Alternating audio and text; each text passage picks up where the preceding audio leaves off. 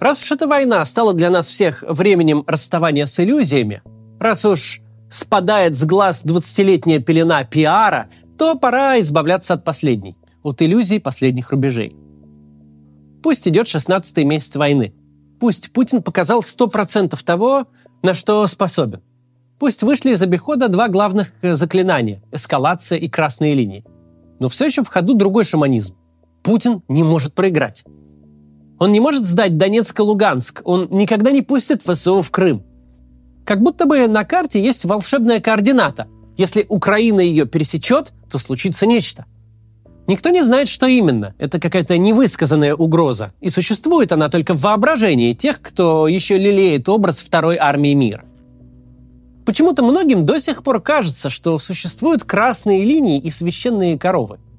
А теперь давайте посмотрим, как все обстоит на самом деле. Перед тем, как начнем, быстрое объявление – на этой неделе я буду в Брюсселе, и у нас традиционный аукцион для крупных спонсоров.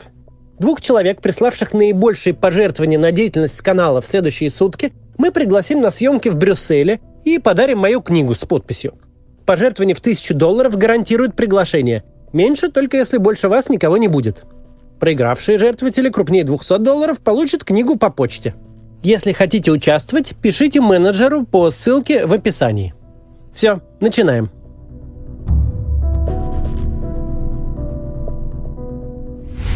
Прямо сейчас каждый день идут обстрелы российской территории. Не той, которую Путин себе воображает российской, а настоящей российской территории в международно признанных границах. И какова реакция? Да ее нет вообще. Народ и партия, зрители и пропаганда тут совершенно едины. Все воспринимают ставшие ежедневными артиллерийские обстрелы российских городов как некое стихийное бедствие. Если бы сегодняшние официальные новости о многострадальном Шебекино прочел бы пришелец, он бы, вероятно, решил, что там случилось наводнение, землетрясение или лесной пожар. Ничто в интонациях пропаганды не намекает на экстраординарность события. Ну, случилось что-то по какой-то причине. Какой-то форс-мажор. Надо провести эвакуацию, организовать места размещения, обеспечить людей всем необходимым, организовать для пострадавших медицинскую помощь. Так выглядит новая норма. Осталось пропагандистам разве что перенести новости о прилетах в прогноз погоды – Завтра в Белгородской и Курской областях ожидается переменная облачность, ближе к полуночи возможно падение снарядов. Но бог с ней с пропагандой. Это, допустим, государственный нарратив, нормализация войны. Но такая общественная реакция не то чтобы сильно отстает. Чем были недовольны вчера жители Шебекина, собственно, этого? Что попало в новости? Они сетовали, что пришлось заплатить за эвакуацию детей на автобусе – и это не какие-то сторонние наблюдатели, которые знать не знают, где вообще эта Шебекина находится. Это люди, на головы которых падают снаряды, и на головы их детей. Где-то рядом через раз вооруженные ДРГ ходят. Каждый тут в любой момент может лишиться дома.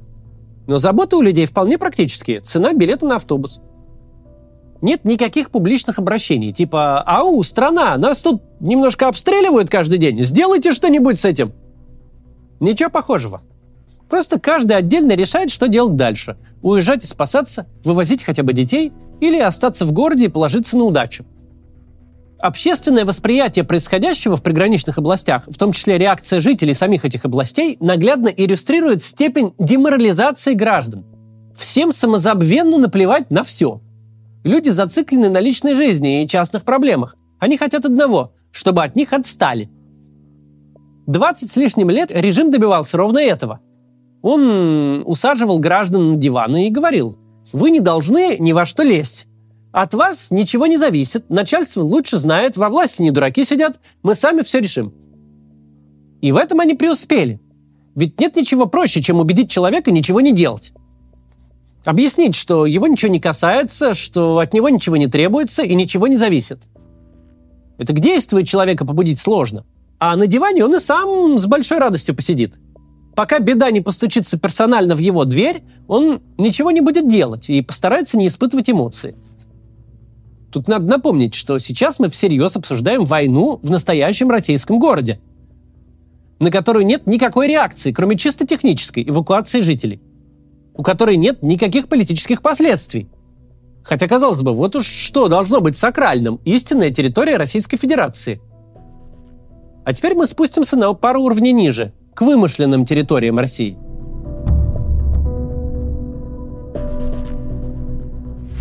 Откуда взялась идея, что Путин не может сдать Крым? Почему? В смысле, он физически не может? Физически Путин не может играть в баскетбол. А кто будет возражать против выхода из Крыма? По этому поводу будут массовые митинги в Москве? И кто на них выйдет? Потешные националисты, едва ли не целиком укомплектованные сотрудниками спецслужб? Ментальные инвалиды из НОДА? Единственная сила, которая открыто и активно противостояла Путину последние 10 лет, это та самая либеральная оппозиция. Она создавала структуры, выходила на протесты, участвовала в выборах и вообще имела политическую субъектность. Но ни ее лидеры, которые либо в тюрьме, либо в эмиграции, ни база поддержки уж точно не будут против деоккупации украинских территорий. Возмутится ли та часть элиты, которая на Крыме наживалась? Тоже вряд ли. Да, Крым был аттракционом освоения совершенно неподконтрольных денег. Но в масштабах освоения федерального бюджета путинским окружением в сравнении с потерями от санкций, изоляции, Крым просто детский лепет. Мы уже сейчас понимаем, как будет восприниматься что элитами, что гражданами желто-синий флаг над Севастополем и Симферополем, над Донецком или Луганском. Примерно никак.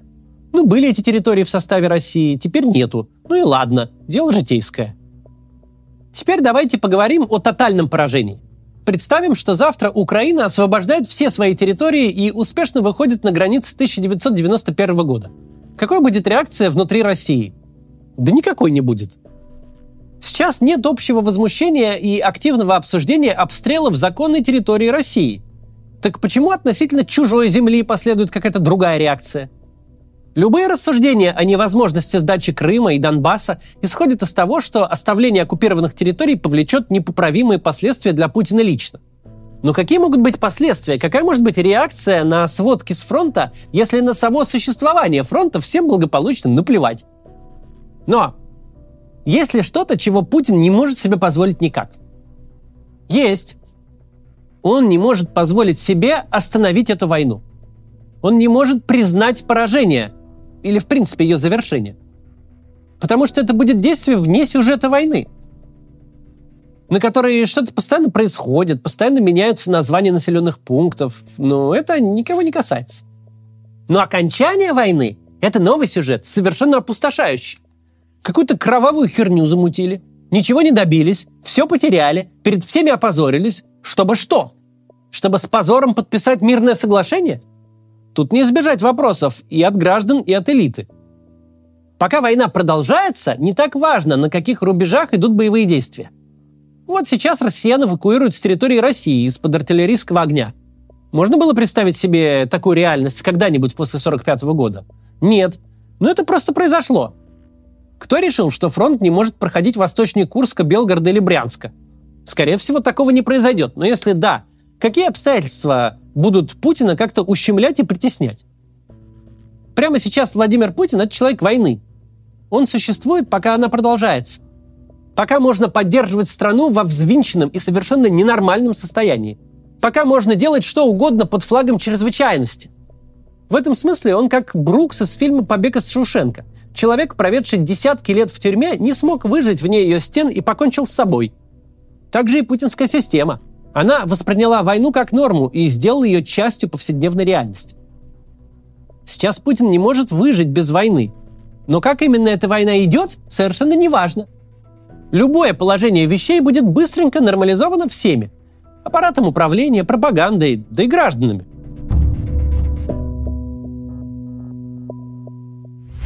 Когда мы рассуждаем о наступлении Украины, планы на Крым звучат немножко фантастическими. Но почему, собственно? Там что, святой водой полита? Или это Москва? Чем вот этот кусок земли отличается от любого другого куска земли, например, Херсона? Его какая-то другая армия обороняет? Что нас заставляет думать, что Мелитополь скорее да, а Севастополь никогда? Если задуматься, это успешная работа пропаганды – нам столько раз об этом говорили, что мы взяли и поверили. Поверили, что Белгород – это такая точка на карте, что и хрен бы с ней, а вот Крым – это личный трофей Путина, который никто просто не сможет забрать. Пропаганда так долго и так плотно работала по всем фронтам, что получила больший вес, чем настоящие границы. Но мы должны понимать, как обстоят дела на самом деле. успехи или неудачи Украины определяются лишь ее способностью спланировать и реализовать грамотное наступление. Текущая фронтовая ситуация никак не зависит от пропагандистских концептов, никак не зависит от путинских понтов. Не существует никаких судьбой предначертанных пределов. Все зависит от вооруженных людей, которые стреляют друг в друга. Хорошая ли это новость? Во-первых, в войне нет ничего хорошего вообще. Ну дальше. С одной стороны, очень горько смотреть на то, во что превратил путинский режим российское общество.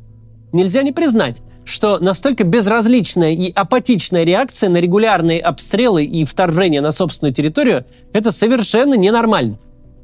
В здоровой стране не может быть так, что на твой город падают снаряды, а ты переживаешь, что придется продолжать платить коммуналку за оставленную квартиру. С другой стороны, это тот самый случай, когда бодливой корове бог рогов не дал. Да, именно такое апатичное и деморализованное состояние общества и значительной части элит позволяют Путину править почти четверть века. Но с таким настроением совершенно невозможно хоть сколь-либо успешно вести войну. До завтра.